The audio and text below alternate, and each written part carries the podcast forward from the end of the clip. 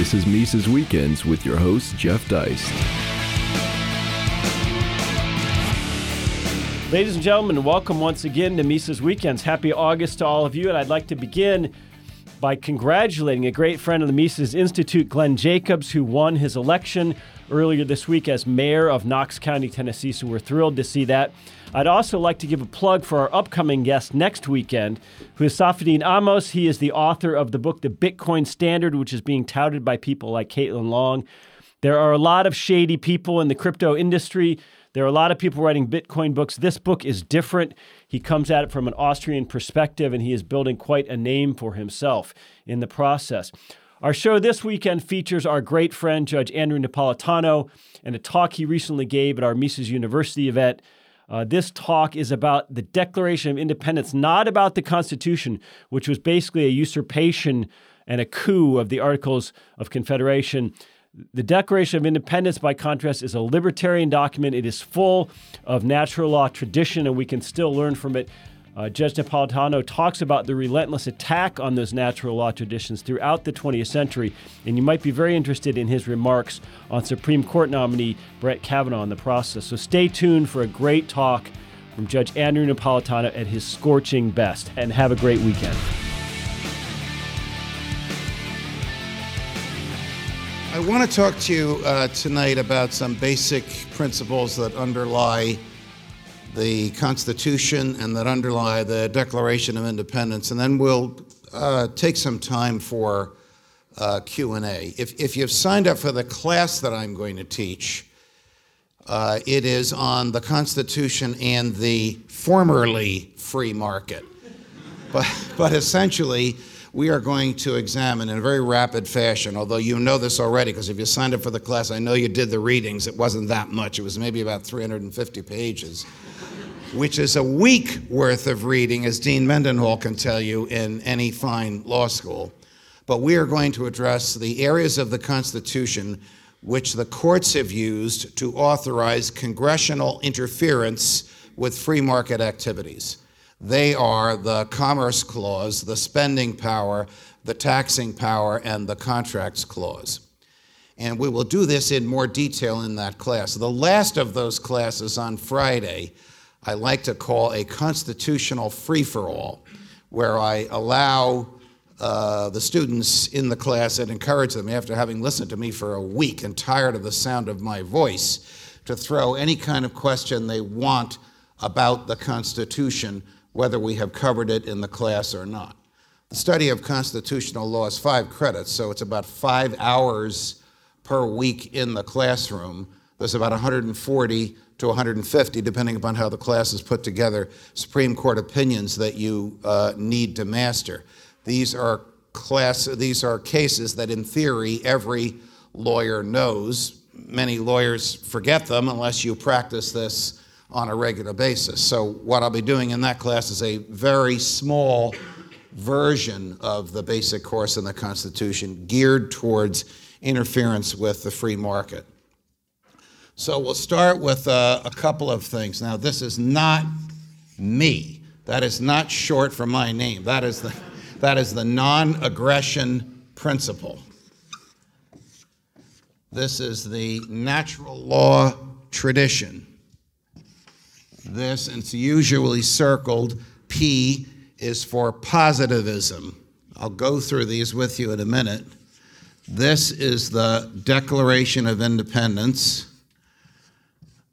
The amendments we're interested in are 9 and 10 to the Constitution, which is down here. So we start with a couple of, uh, a couple of basic principles. One is that the Declaration of Independence embraces the natural law tradition. The natural law tradition teaches that our rights come from our humanity, not from the government. Uh, it teaches that we can, by the exercise of reason, discern right from wrong and acquire knowledge that will lead us to the truth without any assistance from the government. So when Jefferson wanted to underscore this in this, in the Declaration of Independence, he used a phrase with which we are all familiar and which every one of you knows.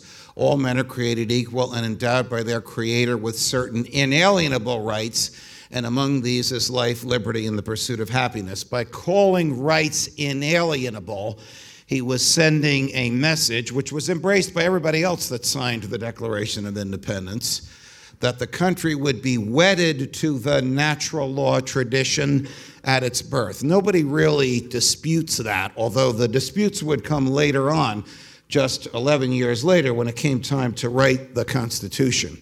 But nobody can really dispute the fact that the Declaration of Independence embraces the natural law.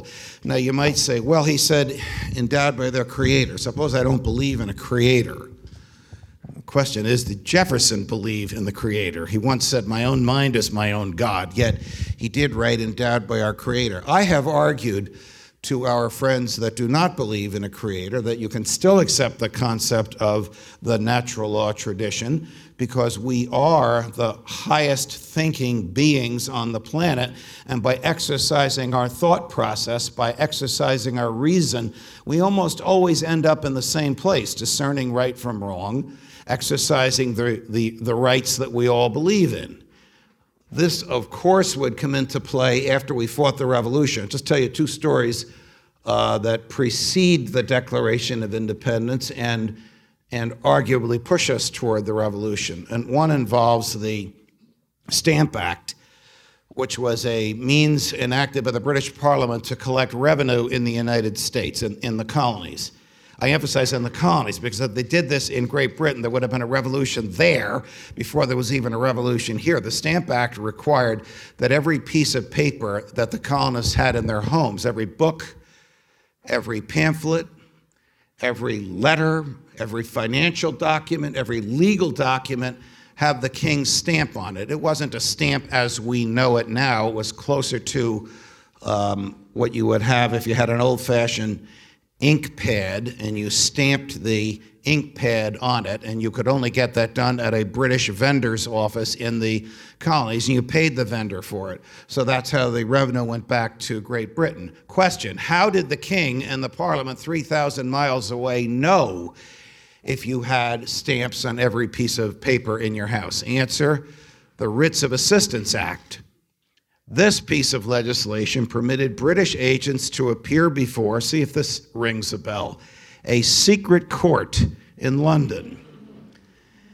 And the secret court, which only heard the government side, issued what's known as a general warrant. And a general warrant is a piece of paper signed by a judge of the court which says, search where you want and seize what you find. So it wouldn't be uncommon for a colonist to hear a knock on the door, and it was a very polite British soldier or other government agent handing you the general warrant, behind which a slew of British soldiers rushed into your house, ostensibly looking for the stamps. Of course, they might help themselves to booze if you couldn't pay the prove that you had paid a tax on it. They might help themselves to furniture if they thought it came from the islands and you couldn't prove that you had paid the king his tax on the furniture. They might even help themselves to the house and kick you out, which is why we have the Third Amendment that prohibits the quartering of troops. Well, some very bright students from a school called the College of New Jersey, now called Princeton, did some math and figured out that it costs the king more to enforce this tax than was generated in monies collected. Now that's a head scratcher. George III was an idiot, but was he, but was he that stupid? Who, what government would enact a tax that cost more to enforce it than was collected? Unless the purpose of the tax was not to generate money. Unless the purpose of the tax was to remind the colonists that the king was still their king, and he, through his agents, could set foot into their homes and cross their threshold without any suspicion or probable cause or evidence of crime, but just on the basis of a general warrant. The Stamp Act, of course, was rescinded a year later, was one of the intolerable acts. The Writs of Assistance Acts stayed into existence. The, secret court kept meeting until the king was overthrown in 1776. Okay, we fought a revolution, we won the revolution, we wrote a constitution. The Constitution is written in Philadelphia in 1787 in secret. We know about a lot of the secrets today because little Jimmy Madison was the scrivener. I say little. Jimmy was four foot eight. I would love to stand next to him because I'm not tall, but this would Jimmy would make me look like Shaquille O'Neal. Little Jimmy, a graduate of the College of New Jersey, I don't know if he was one of the students that did the math that undid the, uh, the Stamp Act. Little Jimmy kept all the notes on the Constitution because everything was in secret. And little Jimmy was such a great scrivener that many of his notes actually became the Constitution itself. So, the most authoritative source on the original understanding of the Constitution, a theory now called originalism, are the notes of Madison, as well as some of the things that he said afterwards. In fact, not only did he write the Constitution, that doesn't stand for Bill O'Reilly, that stands for Bill of Rights.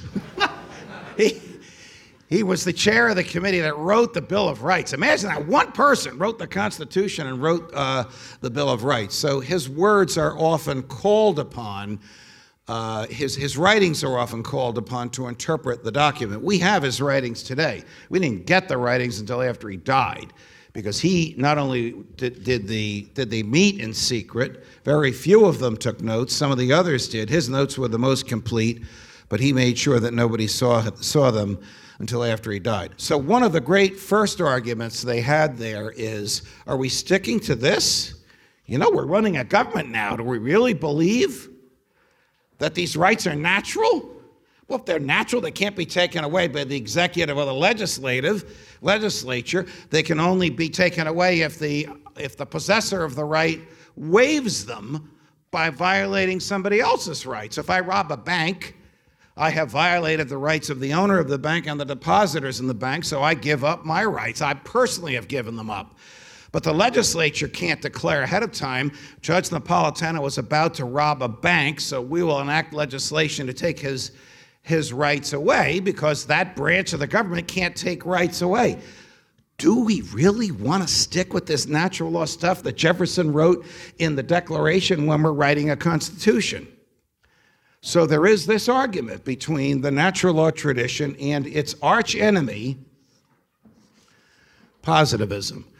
Positivism teaches that the law is whatever the lawgiver says it is, as long as it was enacted pursuant to procedures that have been set down, as long as it's reduced to writing, and as long as it's been ratified, accepted by whoever is in a position of authority.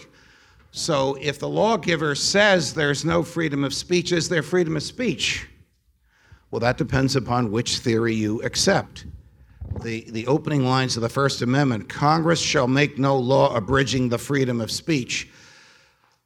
I could ask what's the most important word in that line. It's a trick question. Congress shall make no law abridging the freedom of speech. The most important word is the one that you would think is the least important the.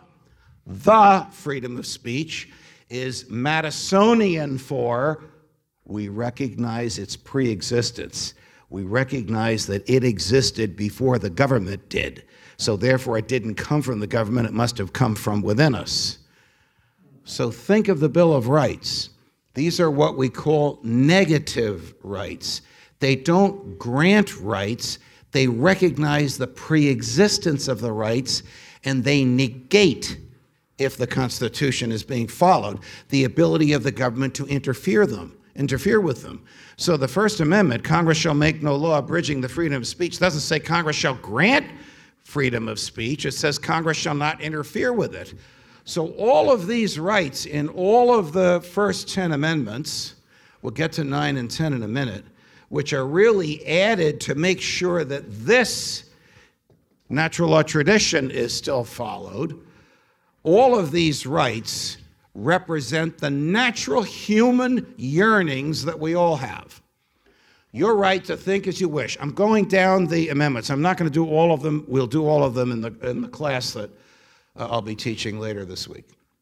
your right to think as you wish, to say what you think, to publish what you say, your right to develop your own personality. I've told O'Reilly a hundred times he better be grateful that that's a natural right. your right to worship or not to worship, your right to associate or not to associate, your right to defend yourself, which of course is not the right to shoot deer, it's the right to shoot at tyrants if they take over the government and we have to drive them away or we have to secede, just as we seceded from Great Britain. Your right to stay in your house without the government's troops coming in, the Third Amendment, and the quintessential American right in the Fourth, the right to be left alone, which of course today we call privacy. The Fourth is the most unique one because it says the people, doesn't say the citizens, it says the people shall not be interfered with in their persons, houses, papers, and effects. Persons, houses, papers, and effects, except by a warrant signed by a judge based on probable cause. Probable cause means probable cause of crime. It doesn't mean probable cause that you're talking to a book agent in Florence, a real case in which the NSA was listening to a conversation in Italian. They thought they were hearing a, a, terrorist. They were just hearing a guy in New York trying to buy a book from the book agent in Florence. When the case came to court, the judge said, Well, there's no prosecution here. They didn't come after you for anything you said. Therefore, there's no violation of the Fourth Amendment. Who wrote that opinion? See if you've heard of this guy.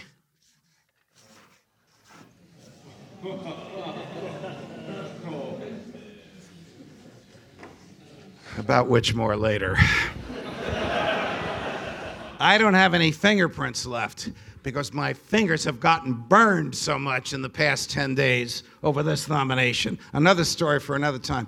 Back to the Fourth Amendment. Not only does the Fourth Amendment say only judges can issue warrants, not only does the Fourth Amendment say they can only issue it by probable cause, not only does the Fourth Amendment say the probable cause must be asserted to the judges under oath, but it says that the search warrant must specifically describe the person or place to be searched or thing to be seized, eradicating forever the concept of general warrants, which had been uh, visited upon uh, the colonists to enforce uh, the Stamp Act. This was at least the theory uh, of, of the amendments. The rest of the amendments deal with speedy trial and the right to confront the evidence against you and the right to have a lawyer until we get to 9 and 10. 9 was little Jimmy's way of really reminding everybody about that. Natural law tradition. 9 says that the rights enumerated in this document shall not be construed to be all the rights, and the government shall not interfere with other rights retained by the people. A, a, a, an obvious reflection of the existence of other rights, too numerous to tick off in the first eight. The tenth, of course, which thanks be to God has enjoyed a bit of a revival in the past uh, couple of years, uh, is the one that says, whatever we gave to the federal government, it has, and whatever we didn't give to the federal government are rights retained by the states or the people. Again, a recognition of the existence of something that people have that didn't come from the government and that was not transferred away when the Constitution came into existence. Now, again, it's not my last name, but you know what this is the non-aggression principle, non-aggression principle. This is the essence of why we are here. I have given you history. The non-aggression principle stands for the uh, proposition that all human behavior is lawful and moral unless it interferes with somebody else's rights, unless it is aggression against somebody else. So if Putin takes over Crimea, is that aggression against the United States? It is not. Uh, if somebody is standing in a street corner saying Napolitano is a fraud, don't listen to anything he says, is that aggression against me? It is not. From this stems much of the economic and philosophical views incorporated in all of this, basically standing for the principle that what's yours is yours and what's mine is mine. And I have to leave you alone and you have to leave me alone, and I can do what I want until I interfere by aggression. Now, aggression could be force or it could be fraud because fraud is an act of aggression without using force, using stealth and trickery to interfere with somebody's rights as opposed to as opposed to violence. The counterpart to this natural law tradition is what Jefferson said is the basis for government. and that is the consent of the governed. Jefferson argued in the Declaration of Independence that these two principles, our rights come from our humanity, and no government is lawful without the consent of the governed, were the two most radical ideas he had ever articulated. If you want to read Jefferson uh, Unleashed, I suggest reading his letters back and forth to his former enemy, uh, John Adams. I say former enemy, they hated each other. Adams was a big government guy, a, uh, um, a Federalist. Jefferson was an anti Federalist. When Jefferson was Adams's vice president, they didn't speak. Didn't speak. Well, do you remember how people got elected in those days? Everybody ran for president. Whoever finished first became president, whoever finished second became vice president. Okay, Hillary, can you cover that funeral for me next week? God. well, they really didn't speak. And Adams, of course, got carried away with uh, Jefferson's relationship to the French. Jefferson had been the ambassador to France during the blessed Articles of Confederation days. And then when George Washington became president, Jefferson was his uh, Secretary of State. But when Adams became president now, so it's his eight years into the country, uh, he's only president for four years, Jefferson's the Veep. There spreads through the land something inconceivable, at least inconceivable before last Sunday. What's today? Monday. Inconceivable before yesterday. And this inconceivable thing is fear of the French. We know how good they are, Le Bleu, at playing soccer, but this was fear that the French were going to do to John Adams what they did to Louis XVI cut his head off. And that because Jefferson had spent all that time in Paris and was friends with all these radical crazies who believed in human rights, uh, the same thing might happen here. So, in order to address this fear, the Congress enacted and, Con- and President Adams signed into uh, law the Alien and Sedition Acts. In my view, the worst or the second worst piece of legislation ever enacted by the United States Congress. I'll tell you about the worst in a minute because it brings us back to our friend. so, the Alien and Sedition Act says we're a new country, we're looking for people. If you come here, if you farm uh, five acres, and you do it for a year, you're automatically a citizen. We don't care where you come from. We don't care about your health. We don't care about your money. We don't care about the color of your skin. Unless you're French. if you're French, you have to wait 14 years before you can become a citizen. Oh, and by the way, this is not only to you newcomers, but it's to the people that are here already, particularly Jefferson's friends. Anybody who uses words that will portray the government or the president or the Congress untruthfully shall be subject to prosecution and confinement in a federal institution for two years. Okay, so here's a head scratcher. How did the same generation, in some cases the same human beings who wrote, Congress shall make no law abridging the freedom of speech, when they get into power, abridge the freedom of speech? A congressman, one of my historical uh, heroes, by the name of Matthew Lyons, the Ron Paul of his day, uh, represented Vermont and decided he would challenge this statute and he would challenge it to the president's face. Now, President Adams suffered from something that a lot of middle aged men suffer from an ever expanding waistline. And in order to cover that waistline, Mrs. Adams sewed purple robes for him. And he didn't like the way he looked wearing just purple, so he asked her to put gold epaulets on the shoulders. Adams, who was about as wide as he was tall at this point in his life, he would eventually lose a lot of weight, could be seen trudging through the beginnings of Washington, D.C., and the mud and the muck, surrounded by an entourage, but it looked like just a purple mound walking through the streets. Confronted by Congressman Lyons, who said, Good morning, your pomposity.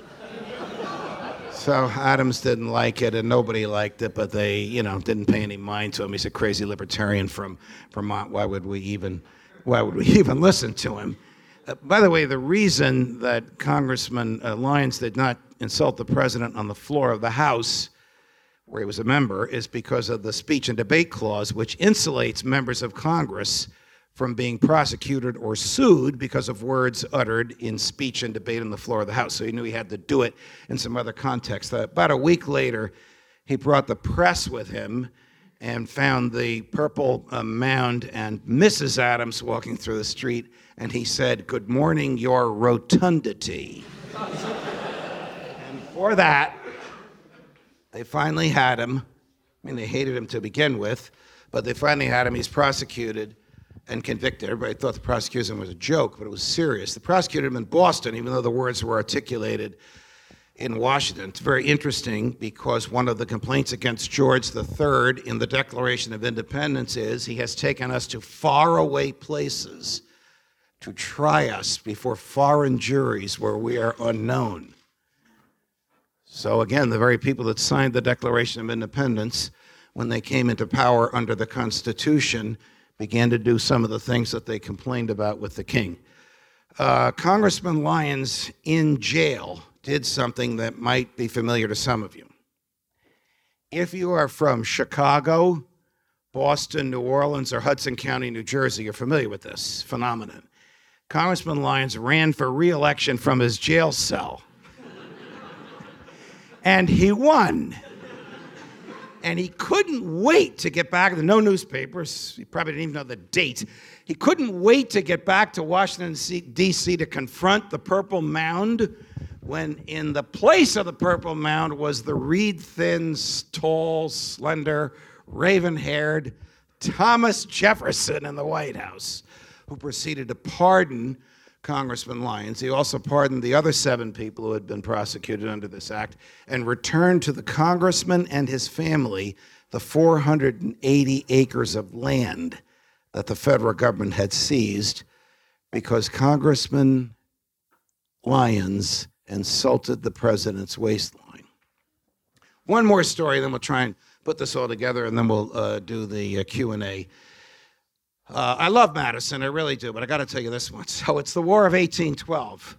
Either the British tried to take us back or we tried to take Canada from them. It's unclear how this started, but it's devastating. They burnt the White House, they burnt the Capitol building. For a while, it looked like they were routing us. We had no army, we just had militia. Washington was dead. There wasn't a great military leader to defend the country. And basically, the war was a series of small skirmishes between British platoons of about 50 or 60, and however many militia could be mustered up amongst the country folk. So in Upper Marlboro, Maryland, a platoon of about 50 or 60 British soldiers marches into town, sort of takes over the town, uh, and uh, captures six men. It assumes they're members of the militia and announces they're going to be hanged at, at dawn. Uh, the militia invades the encampment and captures about five soldiers that announce they're going to be hanged at dawn. The mayor of Upper Marlboro, Maryland, John Hodges, a very famous name in constitutional history, can't allow this to happen and decides to do the following. Unarmed and unaccompanied, he walks into the middle of the British encampment finds the captain and says, I'm going to return your soldiers to you if you return our townsfolk to me. The captain says, Done. The prisoners are exchanged, the British leave, the war is over. Two months later, there's a tumultuous parade. Mayor Hodges is the, is the grand marshal at the parade. The federal judges are there, the state judges are there, the prosecutors are there, the sheriffs are there, every public official is there, everybody in the town is there. The mayor is introduced by the one federal judge in uh, Maryland. The mayor gives an unbelievable speech. He's the hero of the moment.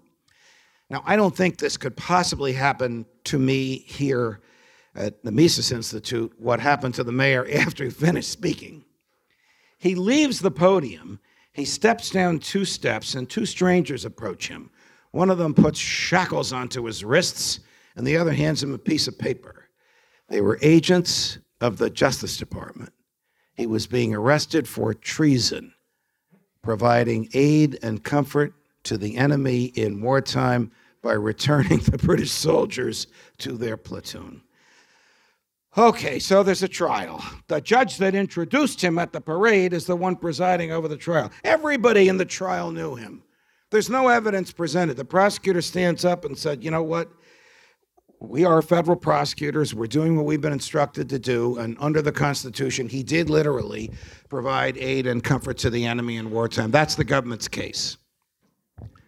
Defense stands up and says, Everybody in this room, including these good gentlemen of the jury, there were no ladies on the jury at that time, a major defect in our thinking, but it was since corrected. Gentlemen of the jury, you know what a hero he is because you all saw the human life that he saved. Then the judge says, Now, I've never said this when charging a jury. All right, so we have reserved a room for you in the tavern across the street after dinner and after you finish the tavern keeper's best ale, we want you to deliberate on this case. Four person raises his hand. We, we don't have to deliberate. We already know the answer. Have you deliberated already? No. Have you taken a vote? No. But I know as the foreperson what this verdict is. What is it? The verdict is not guilty. This is the first example, and it's recorded in the case books of jury nullification. A bunch of farmers saying to the federal government, stay the hell out of here and leave us alone.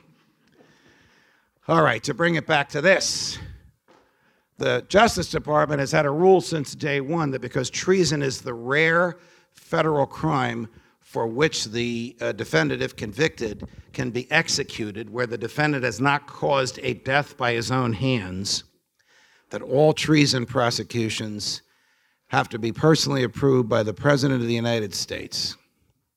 You know, what left wing, pinko, positivist creep was the President of the United States in 1812? Little Jimmy, who wrote the Constitution and wrote the Bill of Rights. Okay, so now we have to ask ourselves some questions. And the questions are Is this for real? Does the government really believe in the natural law tradition? Is this for real? Has anybody really consented to the government? But do you know anybody that's consented to the Constitution? I mean, do you consent to the Constitution by voting? Suppose you don't vote. Do you consent to the government if the government if the people you voted for are not in the government? Do you consent to the government by walking on the sidewalk?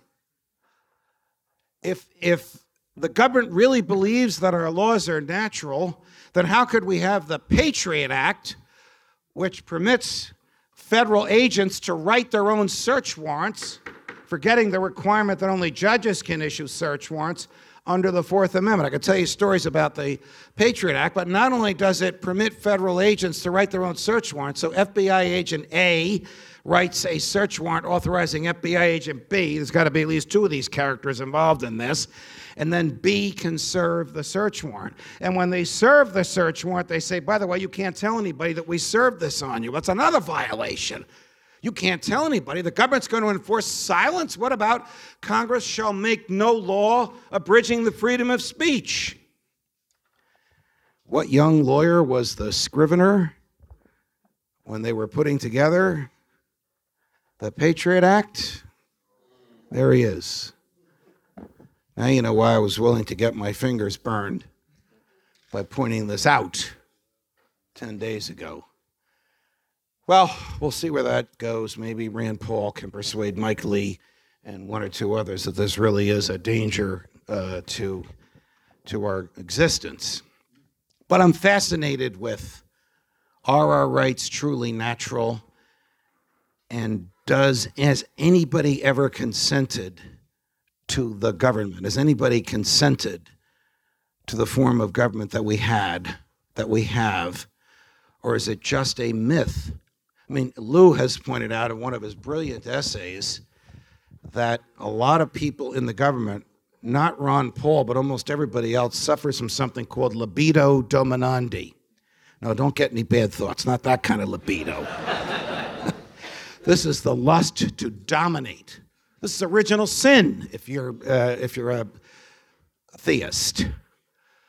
Um, and we must really labor against putting people in the government who have this lust to dominate. Even little Jimmy, who wrote all this stuff, had the lust to dominate. And consent of the governed reminds me that not only, as von Mises said, is government simply the negation of liberty, which of course reflects this, since human beings are the repository of liberty. By the way, in 1776, when Jefferson wrote this, the idea that human beings were the repository of natural rights was alien, certainly alien to those in the government. George III fought a war so that those ideas would not spread. But the consent of the governed brings the other problem with government. First problem is libido dominandi, and the other is my view that government is essentially a myth. It is based upon mythology. Make believe the king is divine. Make believe he can do no wrong. Make believe the voice of the people is the voice of God. Make believe that the people have a voice. Make believe that the representatives of the people actually do represent the people. Make believe that the all men are created equal. Make believe that they're not. And when we accept these myths, what do we end up with? We end up with those who, in the name of all of this, will curtail our freedoms. I have often argued, particularly to young people in audiences like this, that freedom comes from the human heart. We all know it when it's there, but the heart is a muscle that requires exercise, and freedom requires exercise. At some point, you'll know when and how to exercise that freedom. Well, I expect that when I reach the end of my days, I will die in my bed, surrounded by those who love me, faithful to first principles. But some of you might not have that liberty. Some of you might die faithful to first principles in a government prison. And some of you might die faithful to first principles in a government town square to the sound of the government's trumpets blaring. When the time comes, you'll know what to do because freedom lies in the human heart. But it must do more than lie there. Thank you, my friends, and God bless you.